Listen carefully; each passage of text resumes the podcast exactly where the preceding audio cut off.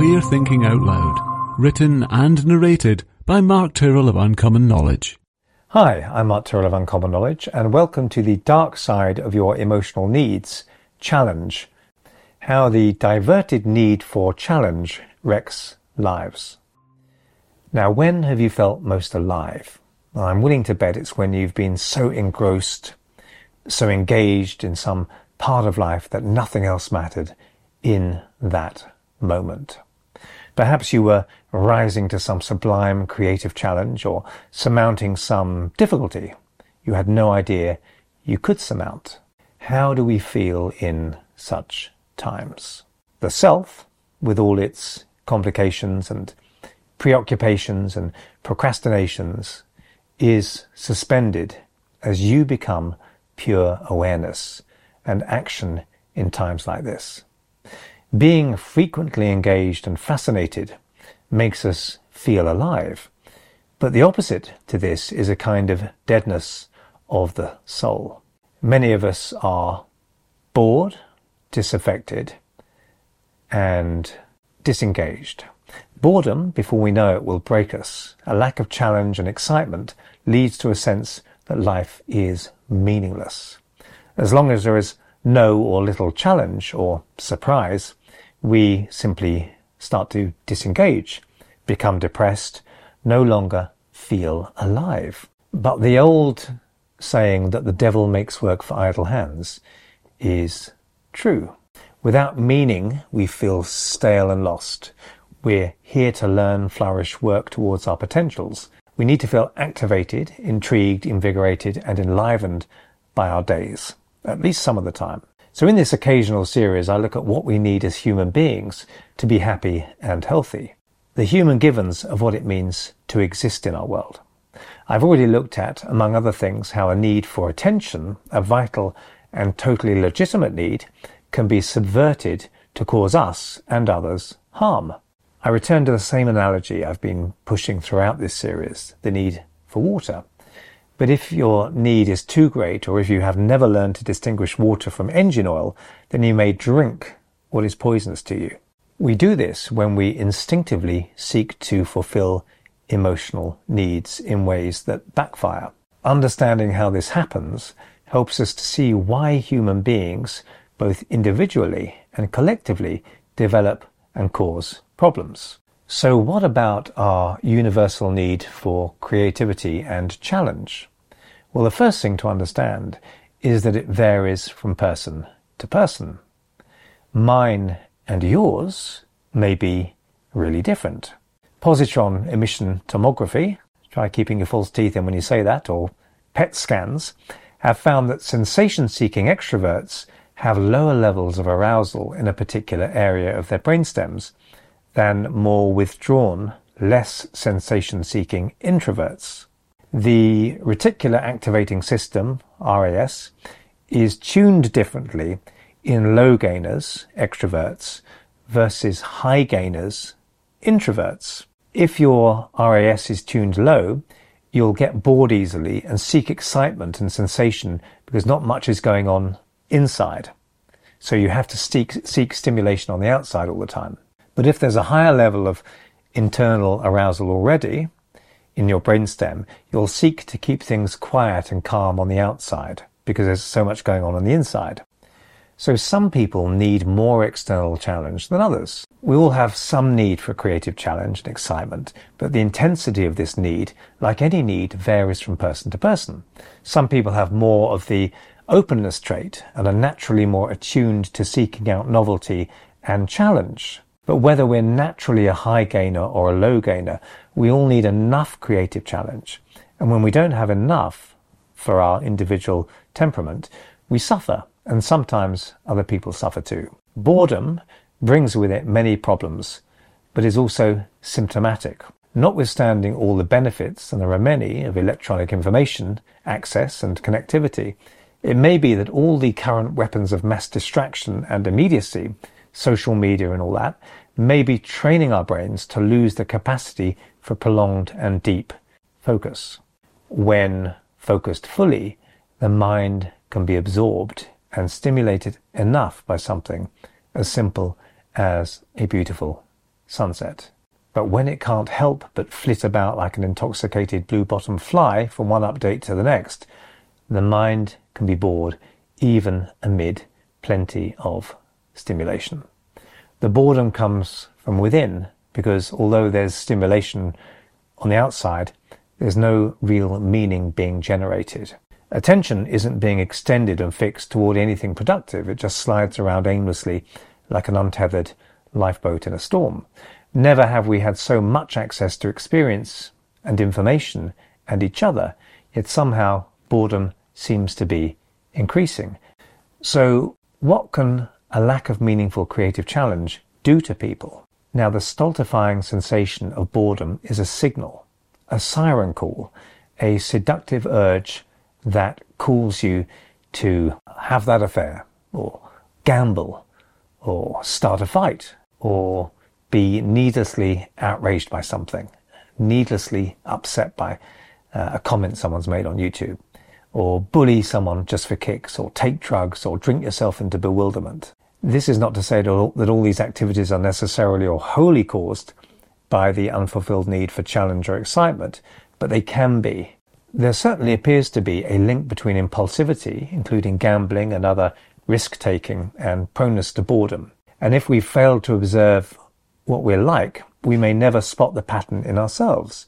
We may assume we or our clients gamble for deeper reasons. That's why it's so important to know how our primal basic needs drive our behavior so that we can avoid destructive blindness when it comes to our own and our clients' actions.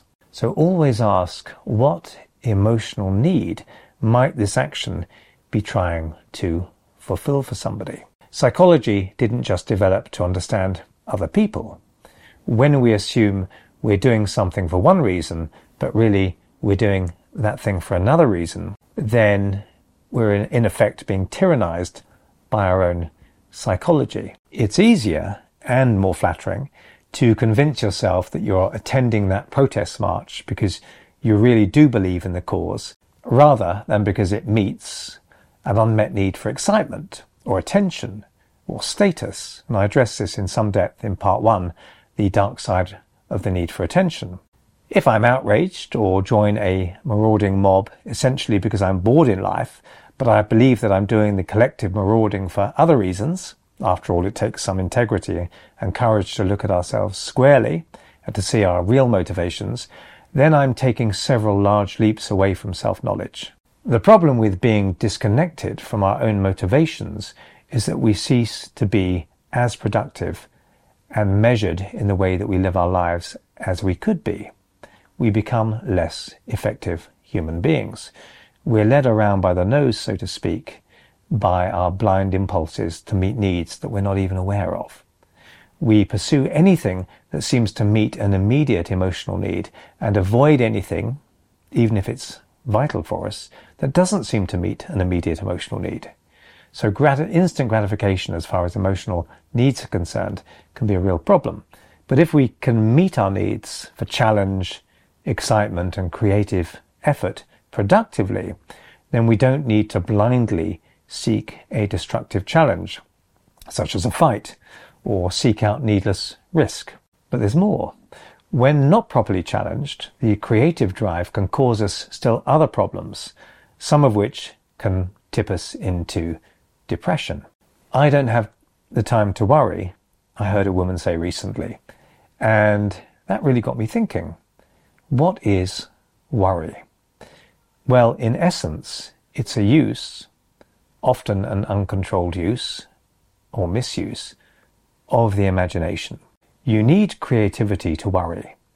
And after seeing thousands of clients over the decades, believe me when I say that people can find incredibly creative stuff to worry about. Sometimes I say, how on earth did you even think to worry about that? I've seen people create scary, depressing inner scenarios about stuff that I wouldn't even have had the imagination to worry about. Yes, at the far end of the spectrum, the imagination can become so out of control, so intense that people even hallucinate. And we all do this during dream sleep or during extreme sensory deprivation. But those prone to psychosis may live within their uncontrollable created realities for extended periods. And we can see psychosis then as extreme, out of control creativity. And that's not all that it is, but it certainly has some of that element within it. But short of psychosis, many of us do spend too much time focusing on what we imagine sometimes to the point that the line between our imaginings and our actual observations of external reality becomes blurred. We start to believe our worries and our catastrophizations more than we do in actual reality feedback from what actually happens. These imaginings can be extremely scary or depressing, and we know that worrying or negative rumination drives and maintains depression. We might imagine others don't like us, or that we uh, have done something wrong, or paint bleak futures and generally follow the dictates of our created inner constructs, all at the expense of just looking outward at reality. One task of a practitioner is to help people use their imagination constructively, more productively. Even when people ruminate excessively, if they do so with hope, they're less likely to be depressed by their imaginings, according to research. We can also help our clients not just stop misusing their creativity to catastrophize, but also to sometimes actually suspend the use of imagination altogether, especially when situations are ambiguous. But untamed imagination or a failure to find creative meaning can lead to even worse consequences. So Nathan Freudenthal Leopold Jr. was incredibly intelligent, and apparently mastered 27 foreign languages. But along with fellow wealthy student Richard Albert Loeb, he murdered 14 year old Robert Franks in 1924. Now, their creative challenge was to commit the perfect murder. More recently, British serial killer Joanna Dennehy, supported by her besotted seven foot three boyfriend Gary Stretch, yes, fact is often weirder than fiction, said she killed to see how it would feel, adding that murder got Moorish for her and she got a taste for it. Then there was the case of sadistic killer Mark Reeb, who confessed to killing for kicks, and many other cases besides. So, can I do this? Is it possible? Will I get away with it? Yes, of course, you know, as I say, these are extreme examples that represent a tiny minority of offenders, but the same drive to cause trouble for the apparent completion of a need for excitement or creative challenge can also be seen in much lesser but still destructive actions. For example, can I get this person to cry? Can I ruin this oh so pleasant meal for everyone by manufacturing a complaint about it? Can I start a row with my spouse or at Christmas with the in-laws? The need for excitement can smuggle itself well disguised into many areas of life, as of course can the need for attention. You might say being driven to kill as a way of expressing creativity is the exclusive realm of the rare malignant psychopath, and yet millions of non-psychopaths have killed throughout history for created ideologies. Someone creates the ideology, then others become the avatar for or infected carrier of that ideology. So herein lies the power of these ideologies. Their carriers activate its patterns, however destructive, and they believe that they're doing good. And how many millions have been crushed under the creative tyranny visionary utopianists. The need to create is indiscriminate because creation is deceptively close to destruction, at least among humans. We seem to be the only species with the creativity to kill for sport or ideology. More prosaically, Shelley, a client, told me she'd started shoplifting for the excitement because life had become so dull and boring and meaningless. She's hunting meaning, looking for it in places where it didn't really exist. Kyle told me he bit his fingernails to shreds when he was bored. Pamela, another client, says she'd gotten into the destructive habit of mocking her undemonstrative boyfriend in public for the buzz of it, to put him down because it gave her a buzz. Ian told me he'd get drunk and start fights with strangers on nights out just to feel alive, something he'd used to do.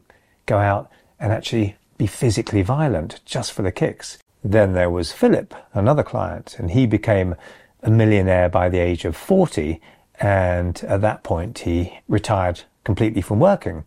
And he told me that's when I started on the cocaine, and now it's got me by the balls. These are his words. And maybe I need a new creative challenge, he said. So I was happy when I was working, when I, when I lived by my wits and had to rise to the challenge of building my business, he said. And so it goes on. If we don't create something good, we may be driven to create something bad, to make discord, mayhem, or at the extreme end of the spectrum, murder. So make no mistake, it could happen to you or I, given the right or wrong circumstances. So how do your clients meet their needs for challenge and creative outlet? What are they working towards? How do they meet their needs for excitement in ways which are productive? If we don't find creative meaning, it will find us. But will it really be creative or will it be destructive? The creative impulse is too easily mimicked by its evil twin, the destructive drive. In the words of Bob Dylan, he not being busy born is busy dying. So I hope you found that useful. I'm Mark Tyrrell of Uncommon Knowledge, and if you'd like to subscribe to my email newsletter, you can find it over at unk.com slash blog. That's unk.com slash blog.